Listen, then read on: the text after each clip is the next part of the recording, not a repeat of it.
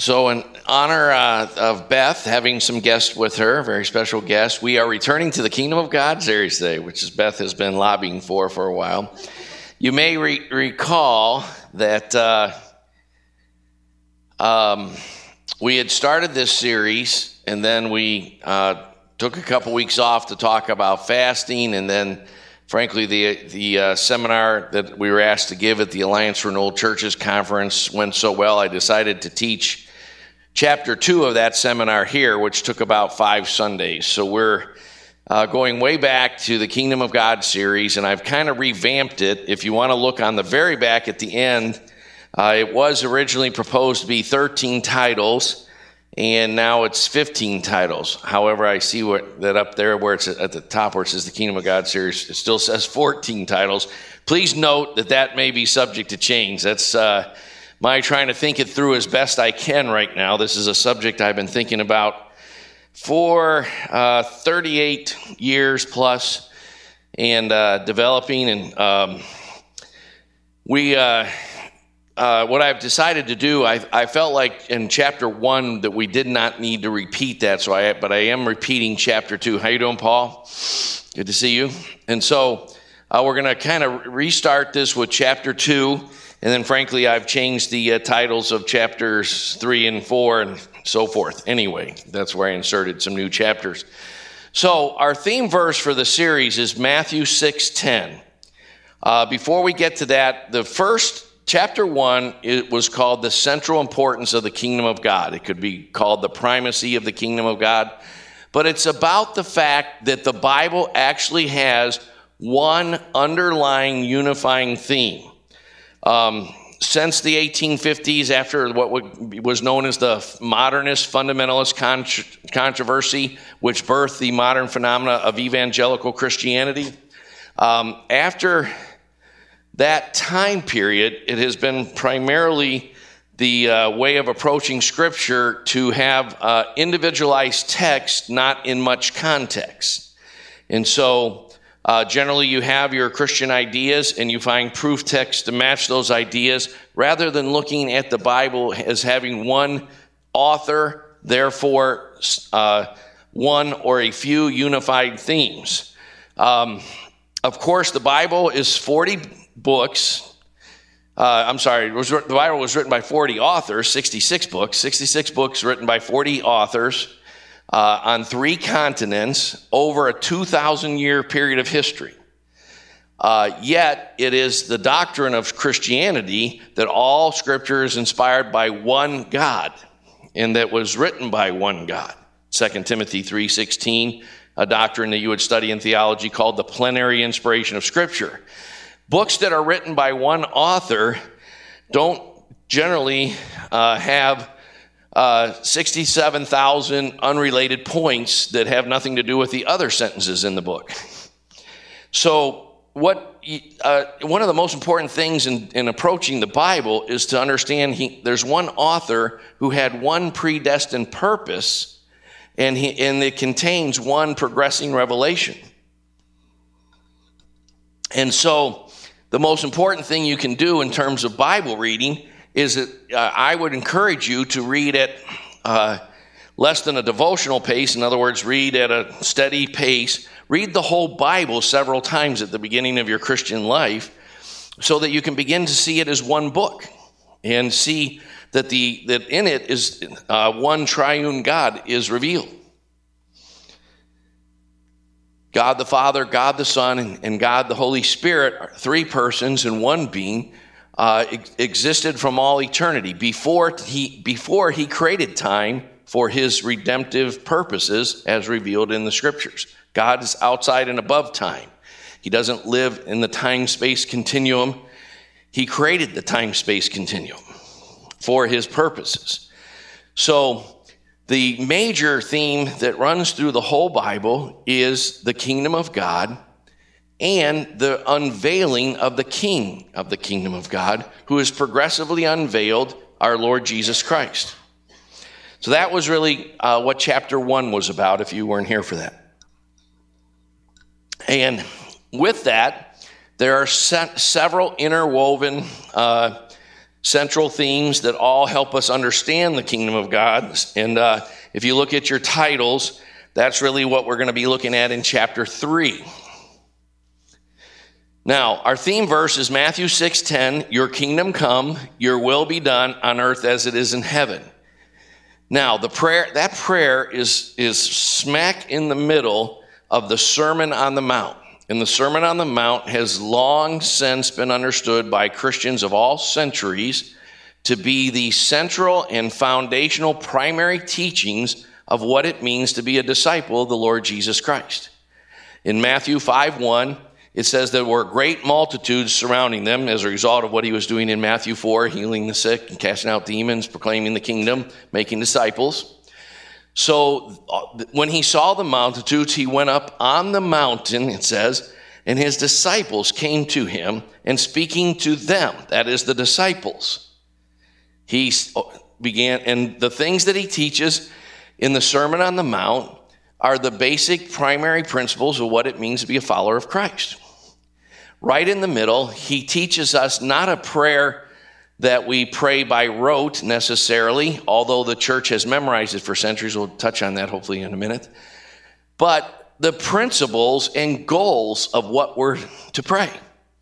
So, of all prayer teachings in the Bible, this one is foundational. If you're going to be a disciple, you're going to pray to your Father, speaking of your relation, the relationship that was restored when you became a son of God, receiving Christ and deciding to take up your cross, deny yourself, and become a disciple and follow him. You, uh, you understand his name is holy. He's the only holy thing, and all holiness derives from him. He's, uh, he's in heaven, that is, he's transcendent, he's above and beyond nature. And he then tells us what to pray Your kingdom come which uh, he gives us a hint what that means your will be done. A kingdom is a place where a king's will is done. Right? So then he says that our, our prayer goal, which would also mean, therefore, be uh, our goal as Christians, is that his kingdom would come in the same manner as it is in heaven, that the earth would begin to reflect heaven. And as you study the Bible, you'll see from Genesis, in Genesis, God created a garden and he put a man and a woman in the garden and plants and vegetation and animals and all sorts of things. But that garden was meant to be a transference of the Holy of Holies, the temple of God in, in, in the heavenlies into the earth. And he put four rivers in the garden that went to the four corners of the earth, which is Bible speak for filling the whole earth. And they were to take that, the, the manifest presence of God that they enjoyed daily. Genesis 3 9 indicates that, that God came to speak to Adam in the cool of the day. And they were to take that manifest presence of God to raise up children by being fruitful and multiplying. And, and every seed brings forth its own kind, as established as a principle in Genesis 1. And they were to take those children who were like themselves under King Jesus living under uh, the Father, Son, and the Holy Spirit. Let us make, let us, first, first uh, hint of the Trinity in the Scriptures, Genesis 1.26, let us make man in our image. And let us, uh, get, you know, cause them to rule and so forth. They were to export the kingdom of God through their progeny, through their children, to the ends of the earth. When they fell from that purpose, God, who is eternal and immutable, who who's uh, not a man, so that he is, that he should change, the Scripture says, can had still had the same purpose. And he wasn't caught off guard. He didn't say, "Oh no, I didn't have Plan B in place." Actually, that was all part of plan A. Hebrews 13 20 talks about the blood of the eternal covenant. Before there was a creation of even time, which we tend to have a be so born into and so involved with that we have a t- hard time understanding outside and above time. I love the song Amazing Grace, for instance, great song, except when we've been there for 10,000 years is bad theology. We're just going to be beyond time. So, um, with that in mind, what God wants to do is export his kingdom to all the earth. And the Bible tells us in many repeated ways that the earth will be filled with the glory of God as the waters cover the seas before our Lord Jesus returns. Now, that has not been a vogue idea, starting with the adoption of certain theological paradigm shifts, which we will look at in uh, chapter 12 current concepts that conceal the kingdom. But nevertheless, that remains God's purpose. Even if the uh, soldiers are running from the battle and scattered in disarrays and in great confusion, it's not the kingdom, the, the king's purpose to lose the war. And we happen to be serving the kind of king who's not going to lose the war. So, with that in mind, what I want to do today is I want to define the kingdom of God. What does it mean, uh, the kingdom of God? Now, I also want to make clear just one point that you should know. The Gospel of Matthew uses the phrase the kingdom of heaven, whereas the rest of the scriptures tend to use the phrase the kingdom of God. They mean exactly the same thing. Matthew, God always, uh, uh, one, one key to understanding the Bible is God, and one un- key to understanding your own calling and our church's calling.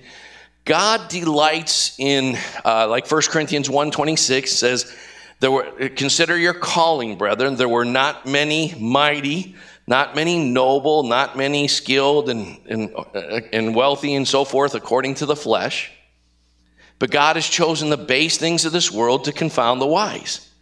The way God works is He takes the least likely candidates to show forth His glory. He converts them, He disciples them, He matures them, and they become the instruments to show forth His glory.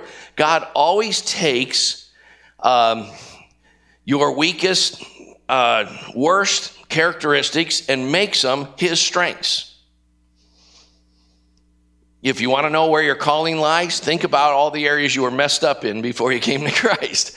Paul was a Pharisee of Pharisees, which means not only was he breathing out murders against the church, but a major part of Phariseeism, and in fact, the reason God decided in Matthew, Ichabod, I'm done with Israel, is because they were supposed to take the glory of God to the Gentiles.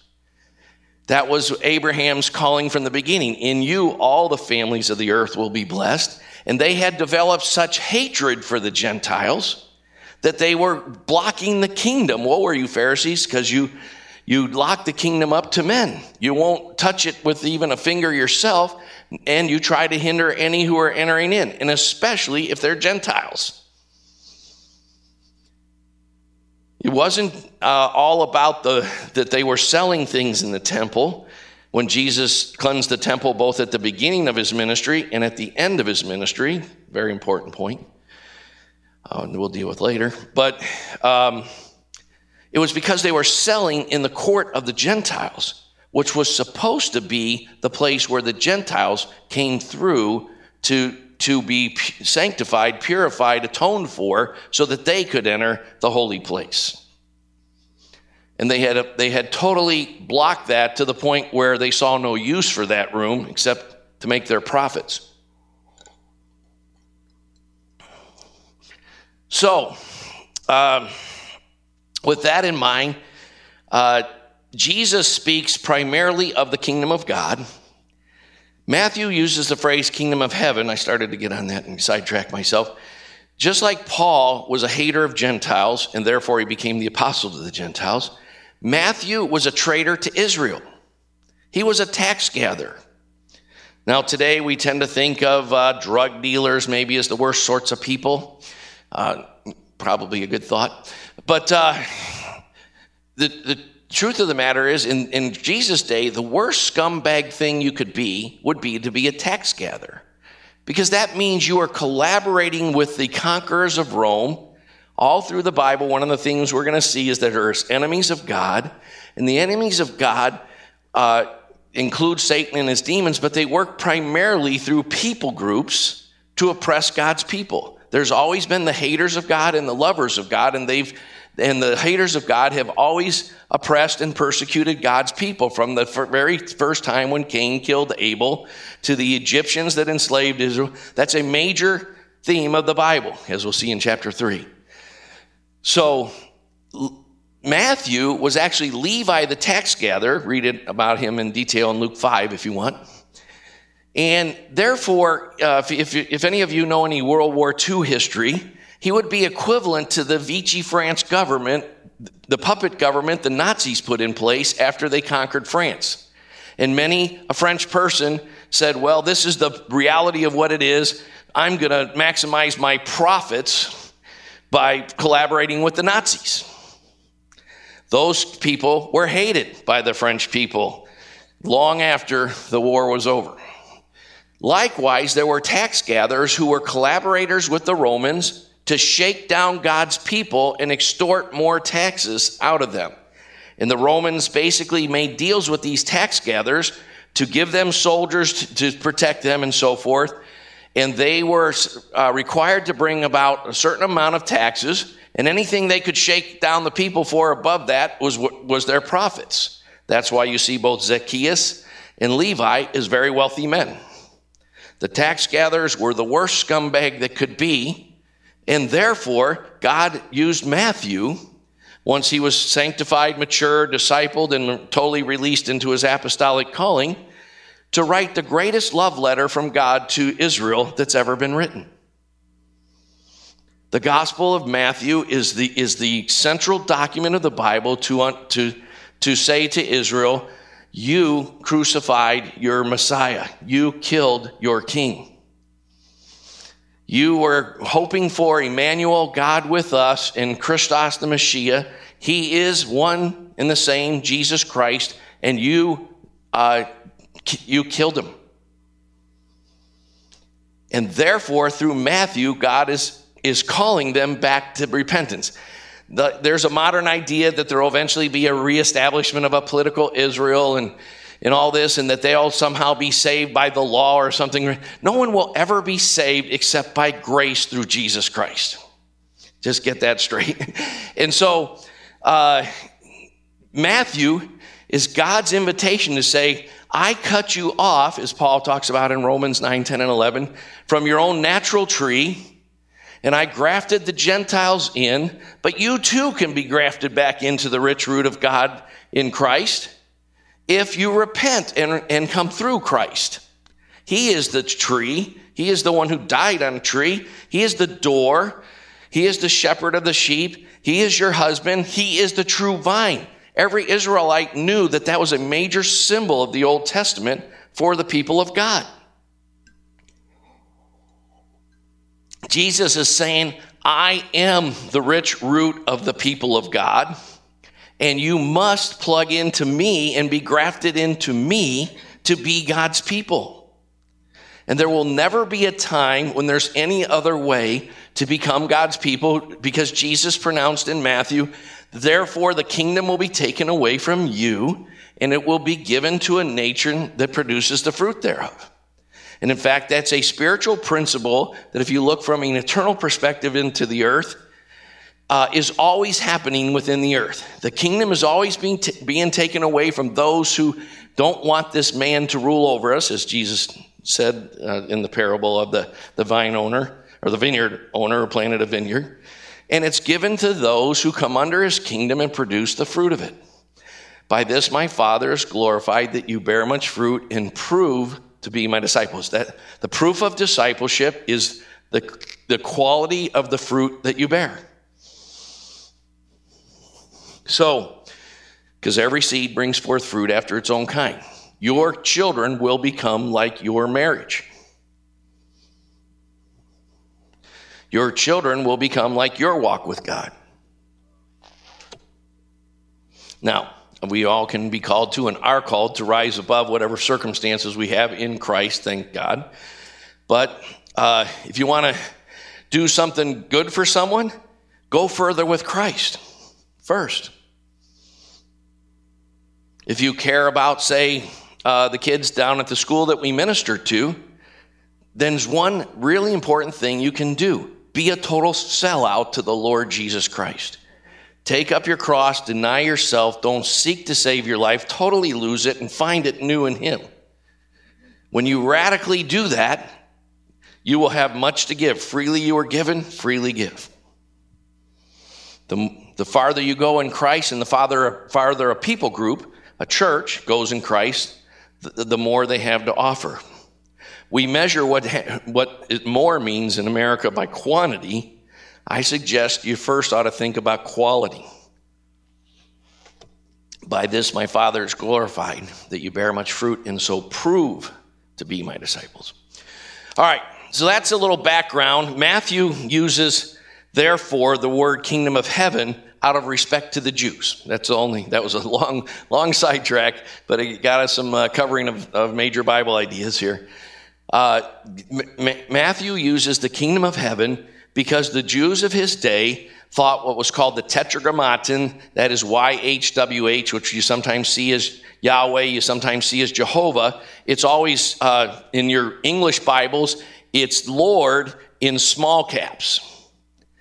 If you notice the word Lord in the Bible and you read the key at the beginning of your Bible, you'll see that uh, different names of God are translated Lord with different uh, types of alphabet, and the, and the small caps ones are always Yahweh.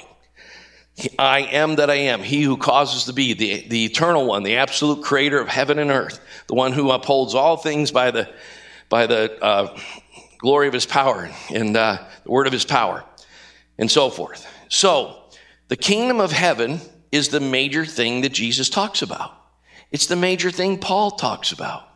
It's the major point of Genesis 1, 2, 3, 4, on through to Revelation 22.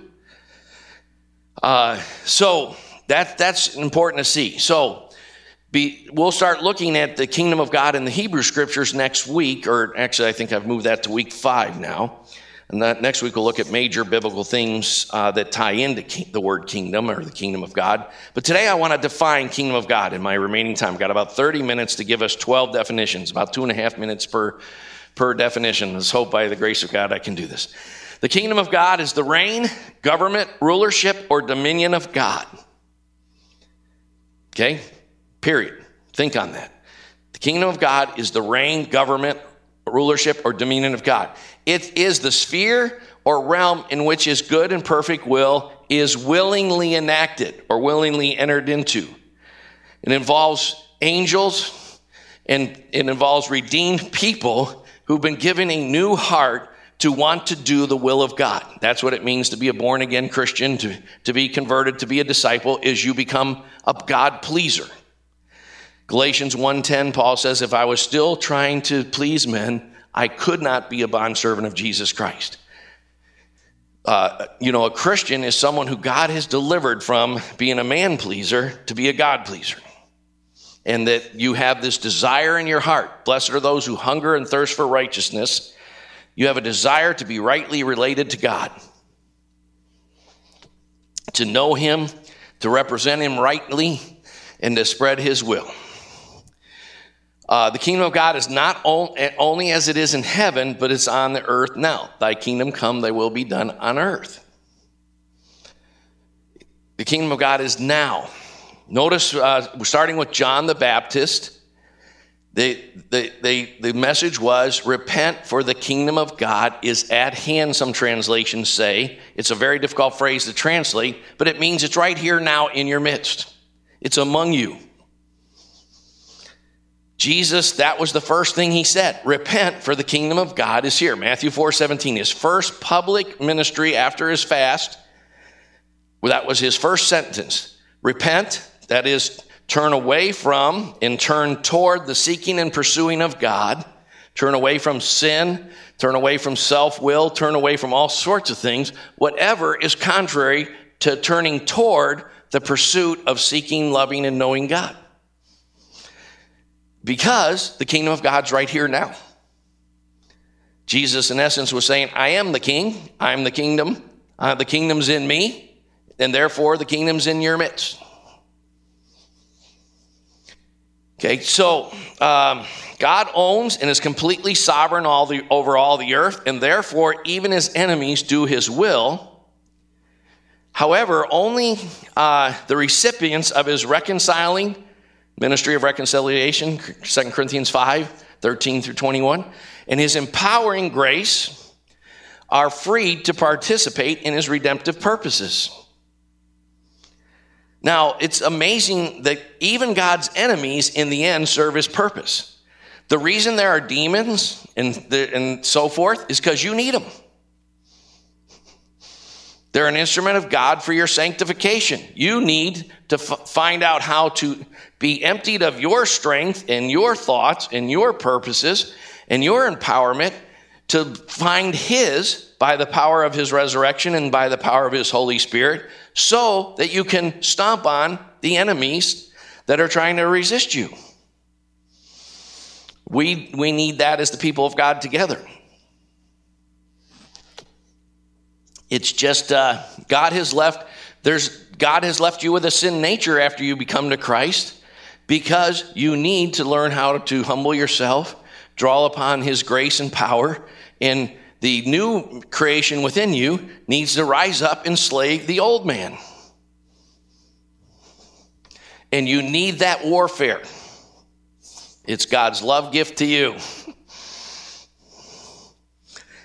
So even his enemies do his purposes, thus the ex- experiencing the what Paul calls the obedience of faith, which you should translate trust, as we've killed the word faith in our culture so much that we think it means agreeing with uh, intellectual concepts, but it's a relational word. It means to trust in, cling to, rely on, follow, take up your cross, and, and chase after and obey.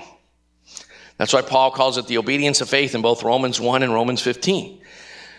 So the kingdom is for uh, those who uh, follow him willingly and let his will be done, which is to restore you completely into the image of God that you were meant. That's called sanctification and maturation and maturing in the Christian life, so that as a seeker first of his kingdom, it can his kingdom can be extended through you. Christians are always wanting to uh, you know, well, we need to launch this program, we need to launch that program, we need raise money from this guy and that guy for this and so. I suggest to you that the most important direction to fight the war is to become more like him, is to go deeper in discipleship, to go deeper in scripture knowledge. We're, we're in a famine of God's word where almost hardly any Christians know God's word thoroughly. Secondly, the kingdom of God is both present and future. Now, everyone agrees with that. It's not primarily heaven or eight, the age to come, but a breaking into this present evil age with the power, order, spirit, and reign of the king now and on the earth. Everyone will, every eschatology, George Eldon Ladd, any, any of the, that camp or whatever camp you want to get into, they always will say the kingdom is already and not yet. It already exists now, and, and there's more to come. However, it, to the degree that you emphasize, as Jesus did, as Paul clearly did, the kingdom being now, to that degree, your expectations of what God is, is going to do through his church now will raise to his level.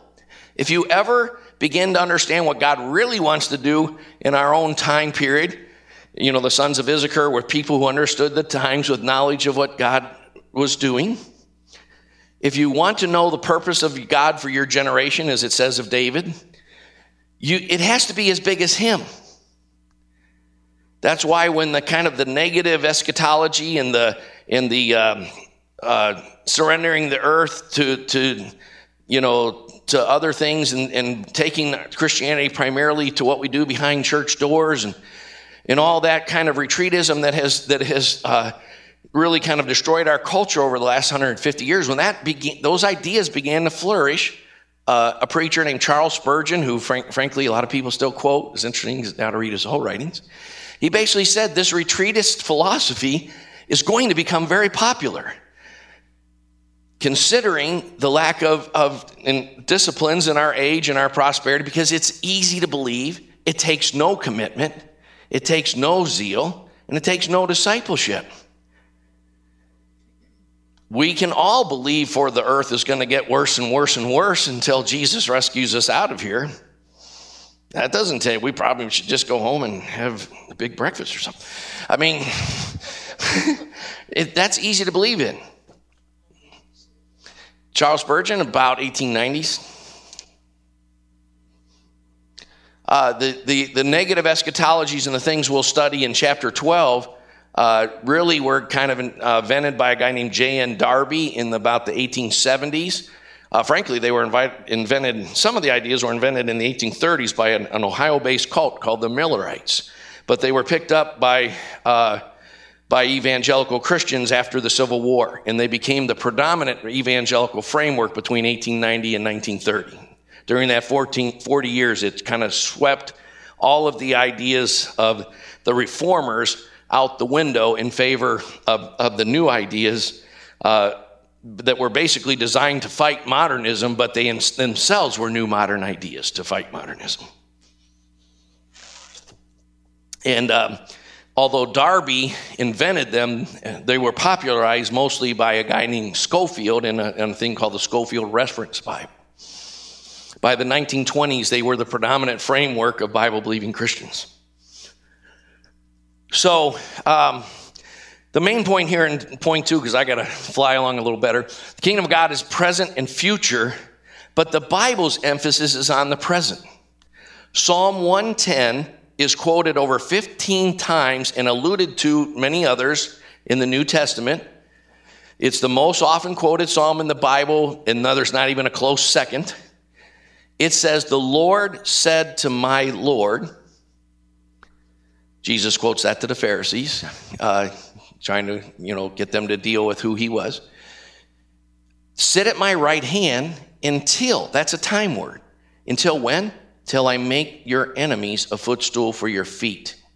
He doesn't get up from the right hand of the Father until the enemies become a footstool for the body of Christ. That's why Spurgeon, eh, in, in that same quote about how these ideas will get very popular, he also says the Holy Spirit would never allow the impunity to be attributed to his name that he could not convert the world. The idea that only there's a few more souls are going to get saved as the ship goes down is not an idea that comes from scripture or faith.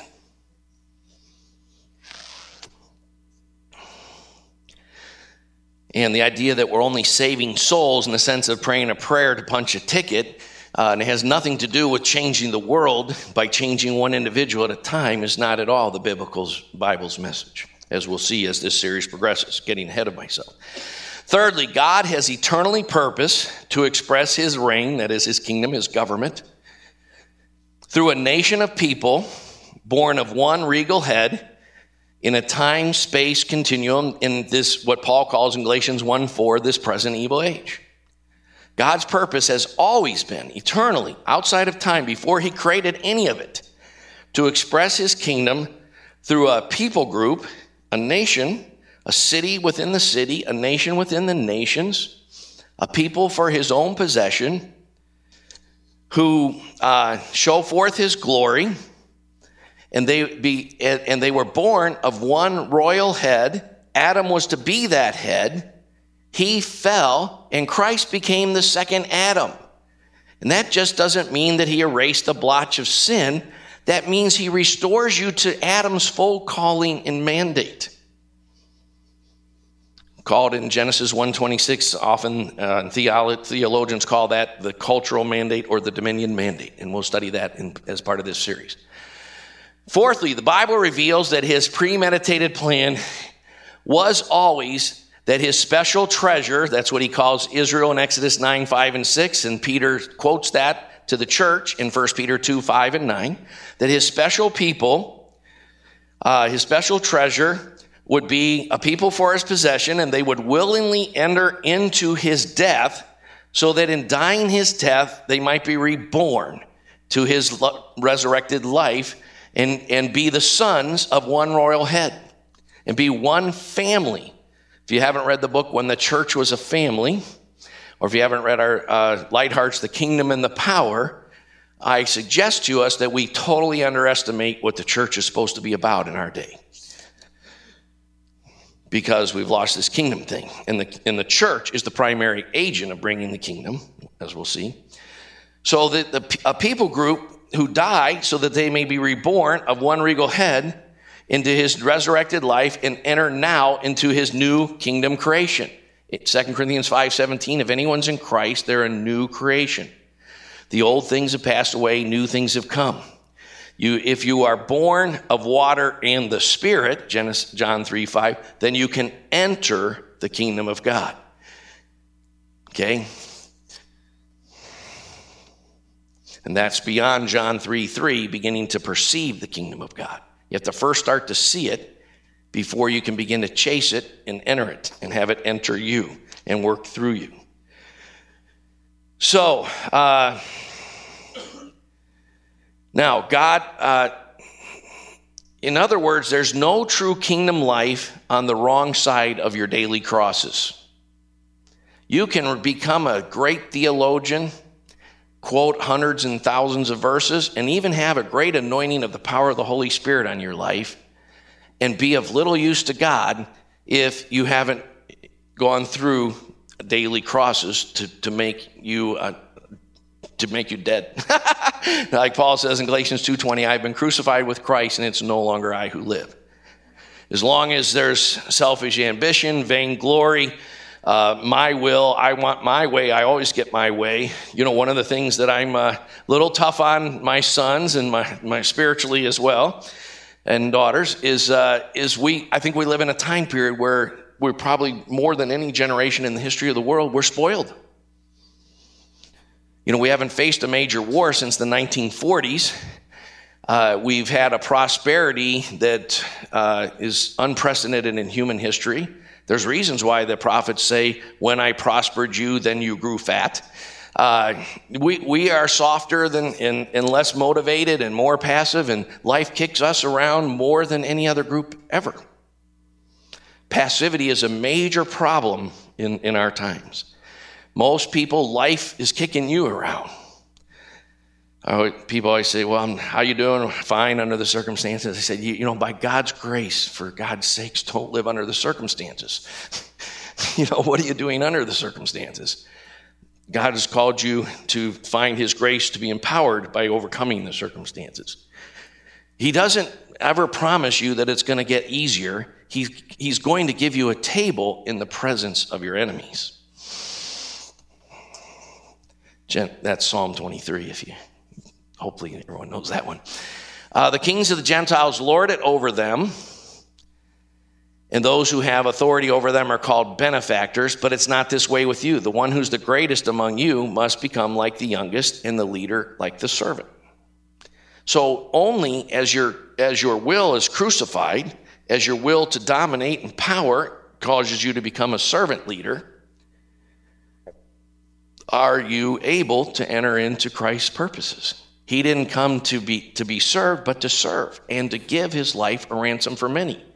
Who are you pouring your life out as a drink offering for?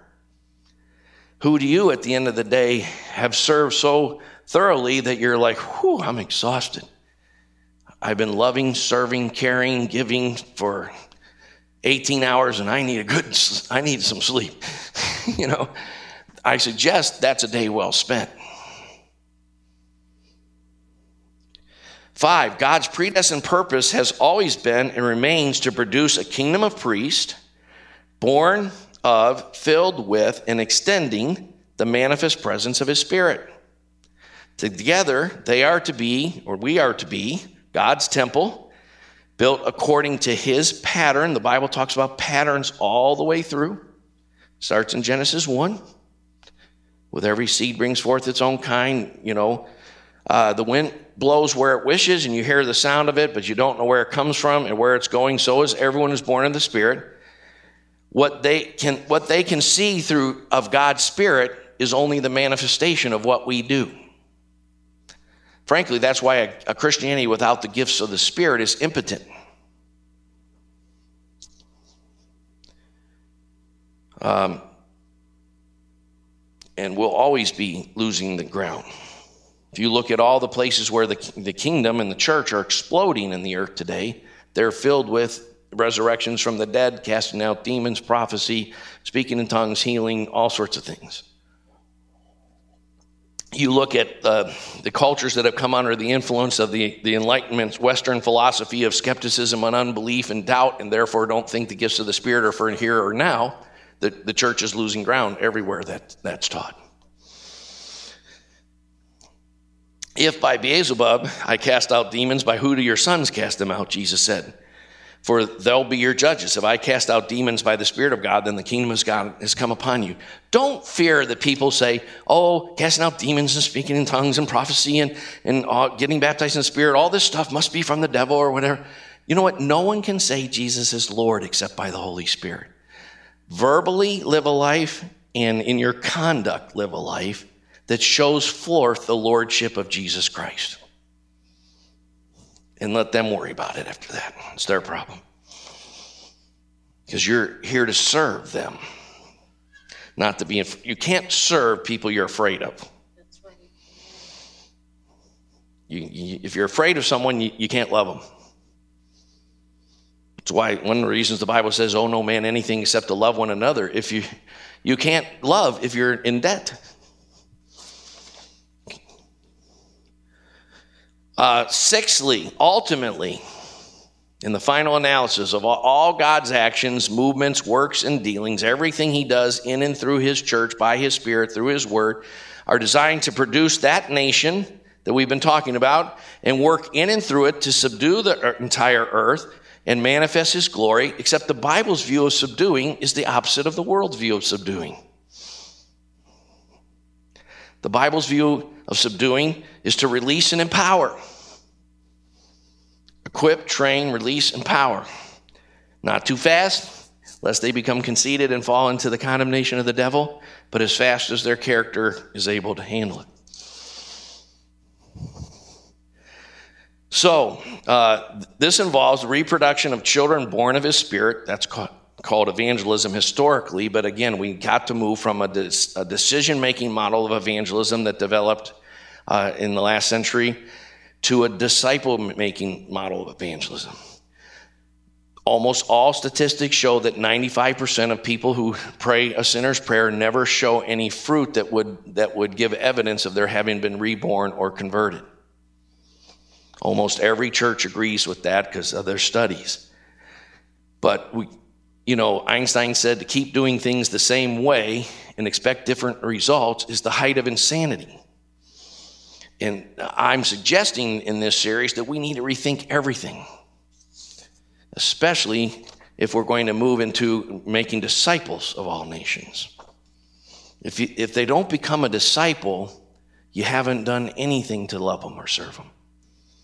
And if they don't start getting their eyes open to a bigger view of what it means to be a disciple and follower of Christ, liberate them to the point where they believe that it should look like Jesus and it should look like the apostles and it should look like the book of Acts. Because anything less is less than what God's intention is.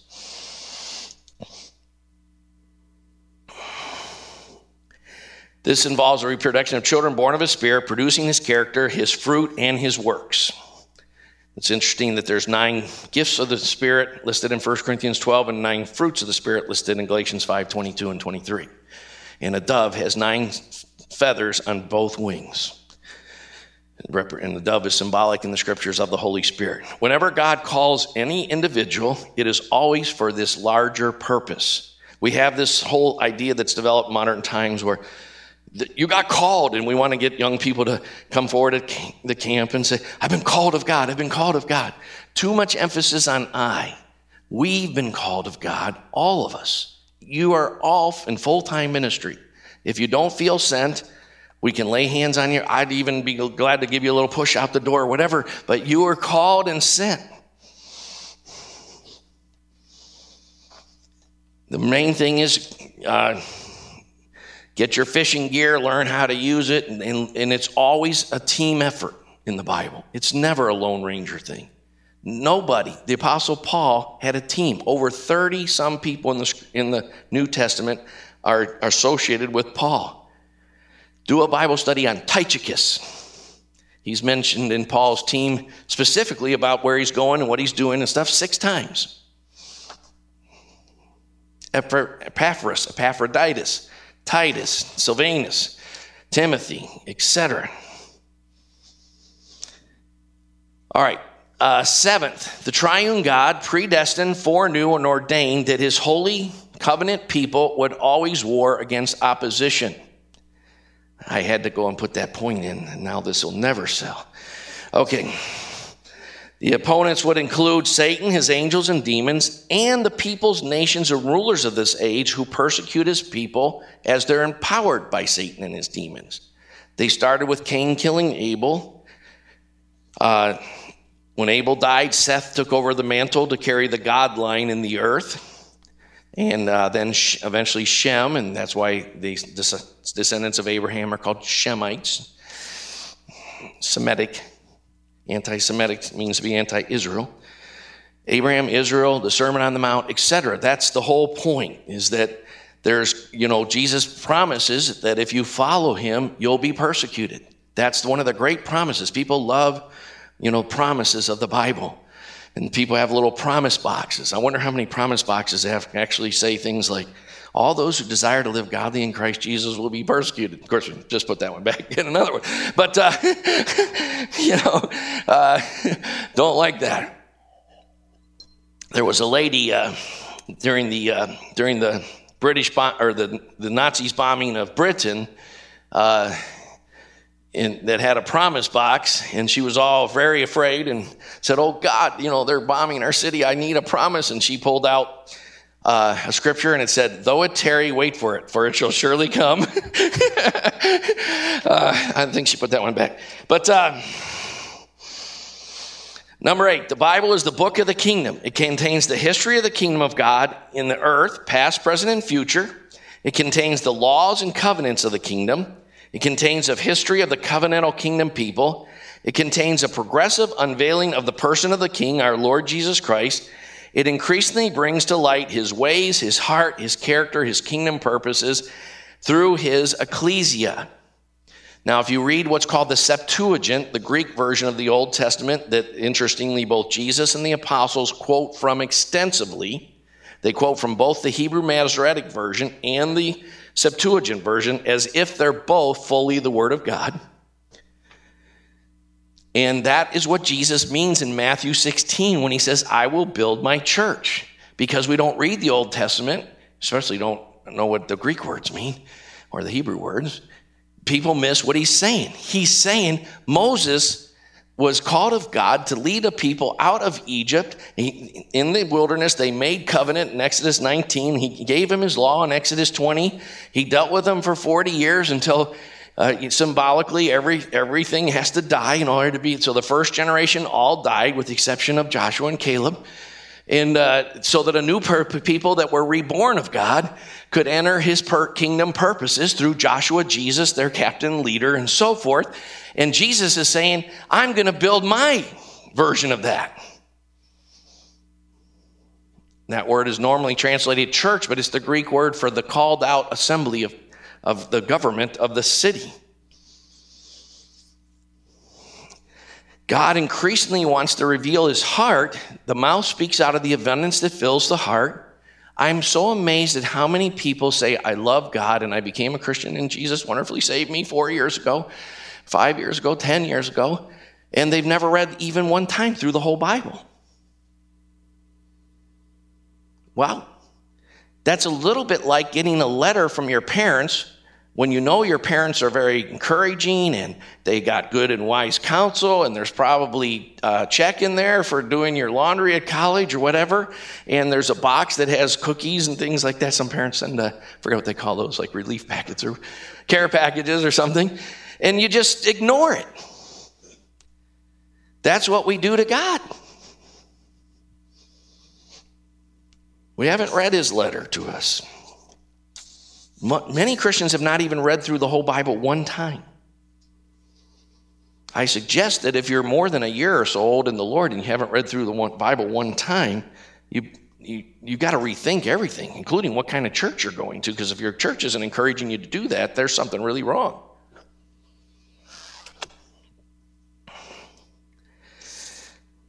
Now, nine, no person, boy, I'm, i might have to do the back half of this uh, next week. See, I'll go a couple more minutes. No person can have any ultimate fulfillment, purpose, or joy. This would be a good transitional one. We'll redo number nine next week. No person can have any ultimate fulfillment, purpose, or joy without the illumination of knowing and experiencing the King. You were meant to worship him. The ultimate view of slavery in the Bible is to not be in love and a, and a willing bondservant and slave of King Jesus. Because if you're not a bondservant on fire and passionately loving King Jesus, then you're enslaved to all sorts of other things.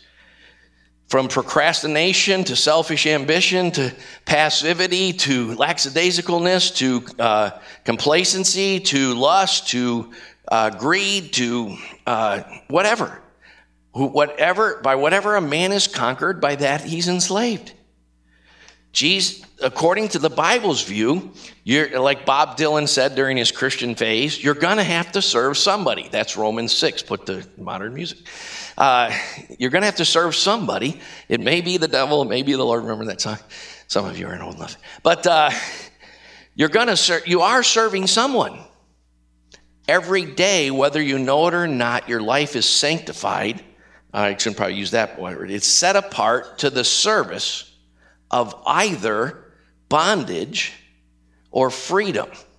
And if you want to, if you want to be used in this generation to lead people to Christ, focus on helping them see because this generation, you know, the whole question authority of the 60s and stuff has become so deeply ingrained that it's, you know, people are calling it the culture of narcissism and, and so forth. People think they're free.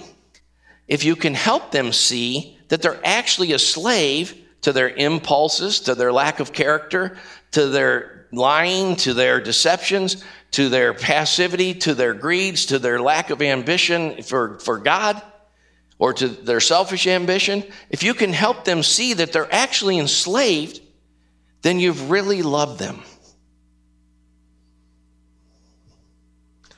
So we'll pick up uh, with number nine uh, and read the rest of it next week. Amen.